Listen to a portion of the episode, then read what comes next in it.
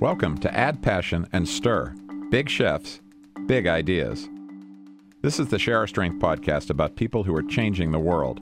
I'm your host, Billy Shore. It's amazing when you realize how central food is to so many things that we care about. It affects our health. We see kids with nutritionally related problems, many of them overweight, even though they're undernourished. It affects our ability to learn.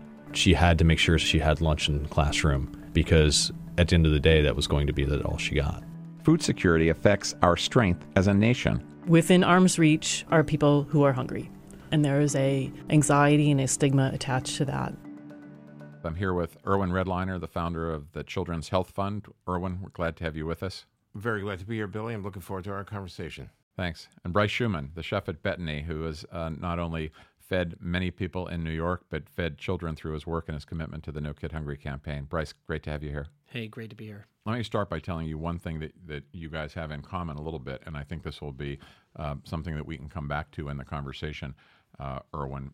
Uh, you gave a speech, Irwin, at 11 Madison Park, the restaurant that Bryce worked at, for a dinner that Danny Meyer hosted. Um, it was called the Autumn Harvest Dinner. And I remember one of the things that was really unusual about this speech was that you brought a little plastic model of a brain with you and you explained to people that you were talking about the importance of investing in kids early, which I know is a passion that both you and Bryce share because of Bryce's incredible commitment to share our strength. But you were talking about how the uh, the brain of a fetus at eight or nine weeks, I think you said, is the is the size of just kind of like one digit of a finger, mm-hmm. and that the uh, or that the fetus is that size, and that the brain is actually the size of the fingernail. Yeah. And then you talked about how I think uh, when a child is 15, maybe their brain weighs three pounds, and your message to the audience was what happens between that fingernail sized yeah. brain and that brain at three pounds, and the way we protect or don't protect a child's development really dictates almost the trajectory of their entire life. I don't know if Bryce was in the kitchen cooking that day. I can't remember the timing of the dinner, but um, 11 Madison, uh, Danny Meyer's organization, Bryce and Irwin, you've all been formative in our work at Share Our Strength. So I want to come back and talk to that. But let's let's begin with you, Irwin, in terms of how you started this work. You founded the Children's Health Fund with the singer Paul Simon, and you've now got 50 locations around the country, either mobile or fixed, that are uh, serving hundreds of thousands of low-income kids who have right. no other alternative for health care. Yeah, so this has been uh, really quite an adventure, and uh, you know, and and basically, by the way, Billy, it all boils down to what you were talking about before, what we are doing generally as a society to nurture brain development, personality development of children who are so uh, so critical and so fragile in some ways, and there's so much that we can do to make sure that they do grow healthy, nourished, uh, psychologically good shape, etc. But the Children's Health Fund uh, really began because um, I had met Paul at uh, during the uh, We Are the World USA for Africa time, which is in the mid 80s when there was a gigantic famine as you're, uh, resulting from a drought in sub-Saharan Africa. Paul was one of the singers on that record, which raised about 57, 58 million dollars at the time, and I was director of grants and medical director uh, for the USA for Africa organization. So Paul and I met because he wanted to do something in the U.S. He wanted some of the money raised by We Are the World to remain in, in the U.S., particularly as a New Yorker. He was concerned about the rise in homelessness among families in New York, and uh, he basically inquired at USA for Africa headquarters. Said, "Can I? Can we get five or ten percent of the money? Let it stay in the U.S." And they said, "No, but you should meet Irwin Redlener. He's in New York running our foundation and grants department." And I met him, and I he and I went on a tour of these unbelievably squalid. Uh, collapsing shelters and hotels for families in New York City. Some were people were housed for 18 months or two years in in uh, in uh, the Armory and uh, horrible hotel, uh, single room occupancy hotel uh, situations, and. We, we saw many, many children that were obviously hungry. They weren't getting health care. They weren't going to school regularly. And uh, it was really, it was a very intense day. And the worst part of it was in the old ballroom, which was on the mezzanine floor, the Coalition for the Homeless was giving out what would be the one hot meal that uh, people would be able to get. And I looked up, and there was a line, as far as I could see, of children and their families waiting to get into this uh, into this room where they'd be served whatever they were going to get from the uh, from the coalition. Uh, and I had recently been in Ethiopia and Sudan, and obviously, you know, horrific, horrific experiences uh, in sub-Saharan Africa. But uh, what I was seeing in New York City was, even for me, having been around a lot, uh, was extremely unsettling and horrifying. Paul was basically speechless, and Paul said, "What could we do?" And I said, "Well, as a pediatrician." We could bring health care at the minimum to these children. And, So, uh, Irwin you were trained as a pediatrician, I am a that- pedi- I am a that- okay. pediatrician, right? And uh, so th- that was my, you know, sort of the first place I went, and it was obvious the kids needed a lot of healthcare access. Uh, when I had when I was in Arkansas, which was my first job, running a community health center in East Arkansas, uh, one of the issues that was uh, apparent to me was that people couldn't get to health care, and I did a lot of house calls in rural Arkansas in the early 70s. So we basically took that and modernized that concept by doing house calls, not just with a little black bag with uh, you know a few pieces of equipment in it, but we took the whole clinic with us basically. So uh, I would go with my staff, and uh, in Arkansas, and maybe one person, we go out and make house calls to people that couldn't get to the clinic where we were. When we came to New York and we decided to do this healthcare program, we created a mobile pediatric clinic that Karen Redlener, my wife, actually designed. Paul Simon paid for the first one. And in 1987, we began bringing medical teams, led by me as the pediatrician at that point, um, to the welfare hotels and shelters in New York City. And we now have, as you pointed out, we have 53 mobile medical units throughout the United States in 23 different programs. We see about 260, 270,000 encounters a year. We've seen probably 4 million encounters since we started. Um, so we're we're very much into it, and we do very high high quality comprehensive health care for children. It's very advanced electronic medical record systems, and we define health care probably differently and more broadly than many pediatricians might. We think that nutrition is part of healthcare. We think that uh, psychological support and mental health services are part of healthcare. We think that dealing with the social environment for children who are living in the adversities associated with poverty is part of healthcare. So we have a broad vision of what we're talking about and uh, try to do that really with every family, every child that we see to, to have a comprehensive long term view of what they need and, and stick with them. So you're talking about initially about the, the drought and the famine that got you involved in this work. Initially, you're talking now about how nutrition is part of healthcare. Uh, this is where I think of Bryce's work because his commitment to share our strength has been so focused on our No Kid Hungry campaign. Uh, Bryce, just as by way of kind of introducing yourself to our listeners, tell us a little bit about your trajectory. Uh, you didn't really start out to be a chef; you wanted to act when you were in, in high school. Yeah, I, I mean, well, I wanted to be an actor, and um, I'm not. I'm a horrible actor, so so uh, you know, I needed a job basically, and so I started washing dishes in a restaurant, and um, and I loved the culture of the kitchen. I loved that there's just all these incredibly exciting things going on. You know, there's delicious food. Um, lots of fun people, very passionate people in the kitchen and restaurant uh, industry. I think people who, um, a lot of people who love excitement also drawn to it and there's a lot of action in a restaurant you know there's a lot of things going on you know fire and you know desserts. And uh, you know different characters and stuff. You find you meet the most incredible people i think in restaurants too. Just the they run the gamut. Um And where did you work first? i What was your first restaurant my first job? restaurant job was at a half sports bar, half Italian restaurant in Eastern North Carolina, and uh, I got fired from that job, and then I started washing dishes at another restaurant where I met my wife, um, and it was called Mesh Cafe in uh, Eastern North Carolina, and we ended up moving to San. I, I ended up moving to San Francisco to go to culinary school and my wife moved out after she finished college and I worked in restaurants there. Rubicon was one with Stuart Brioza and Nicole Krasinski. They now have State Bird Provisions and The Progress, great restaurants in San Francisco. And then And at what, Uh. at what point did you realize you had this really special talent for cooking? Food and Wine named you the um, number one new chef of the year in 2015. You've got an incredibly successful restaurant at Betony, six years at 11 Madison before that Yep, as yep. executive sous chef. So at what point did it go from, you know, I like the, the passion of restaurants to realizing that you've actually got some unique I think gift? you know when I when I decided to go to culinary school, I, that's when I decided.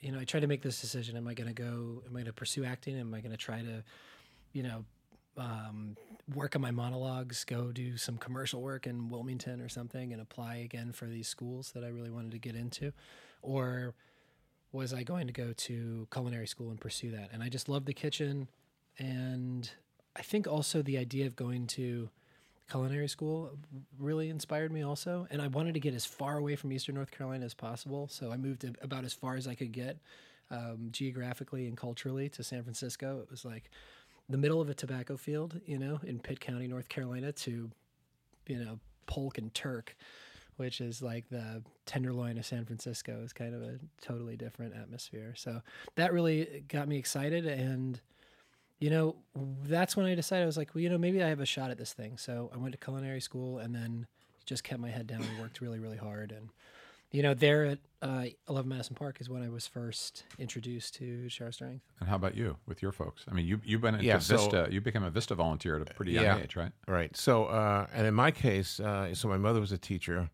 and my dad was a very uh, social, socially active, progressive guy. You know, protesting everything from Vietnam and Watergate and all, all everything that was going on in the '60s and '70s.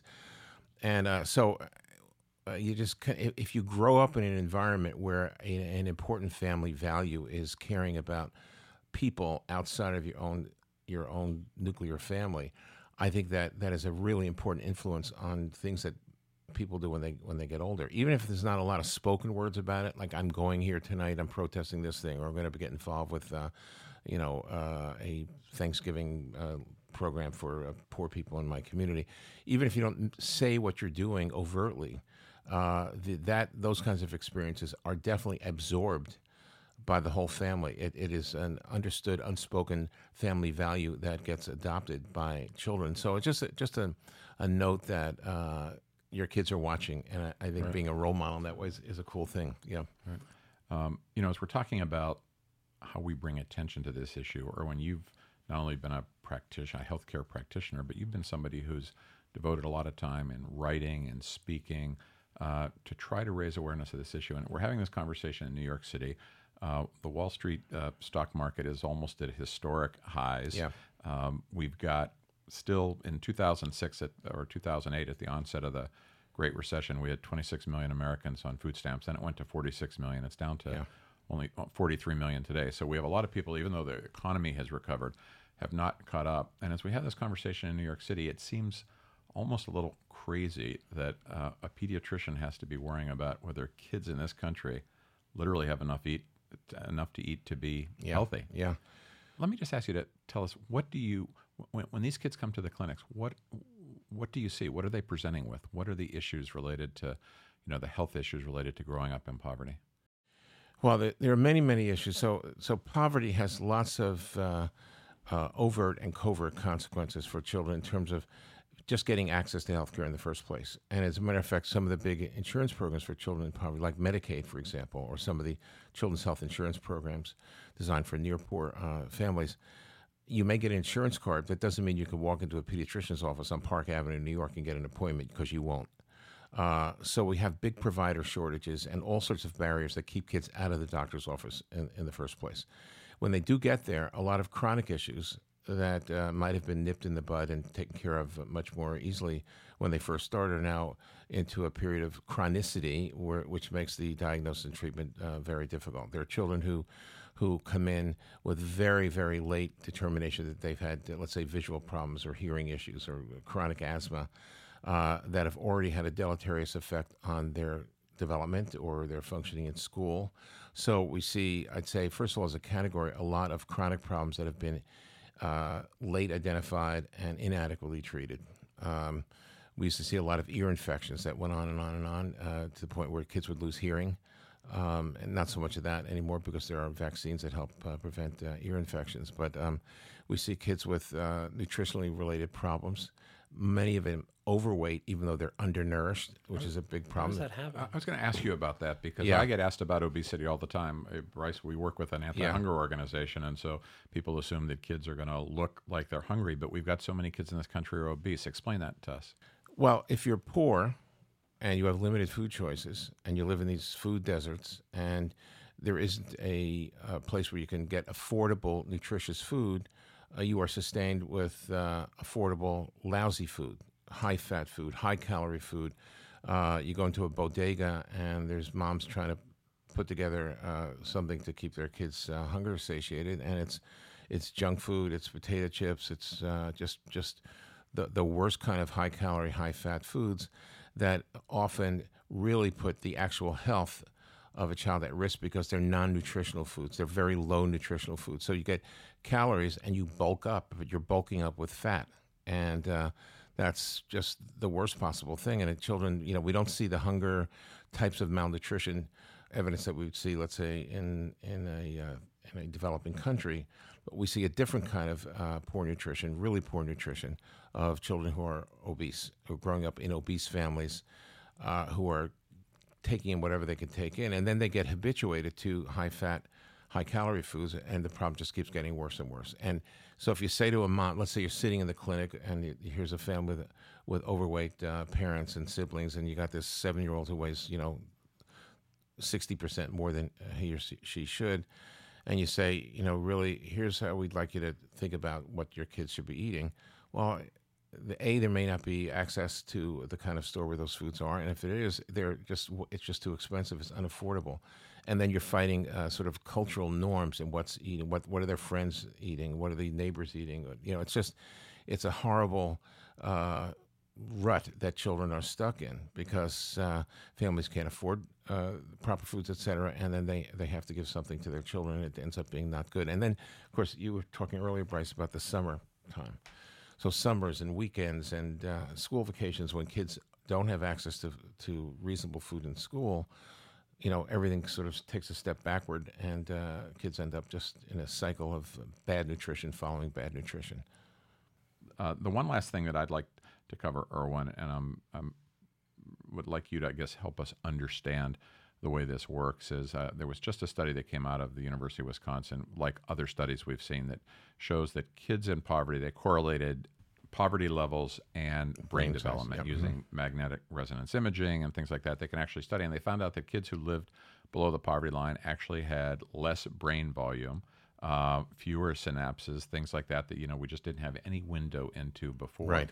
And it seems to me that one of the things that people uh, don't understand as well as they need to is that um, some of this damage becomes very difficult to reverse.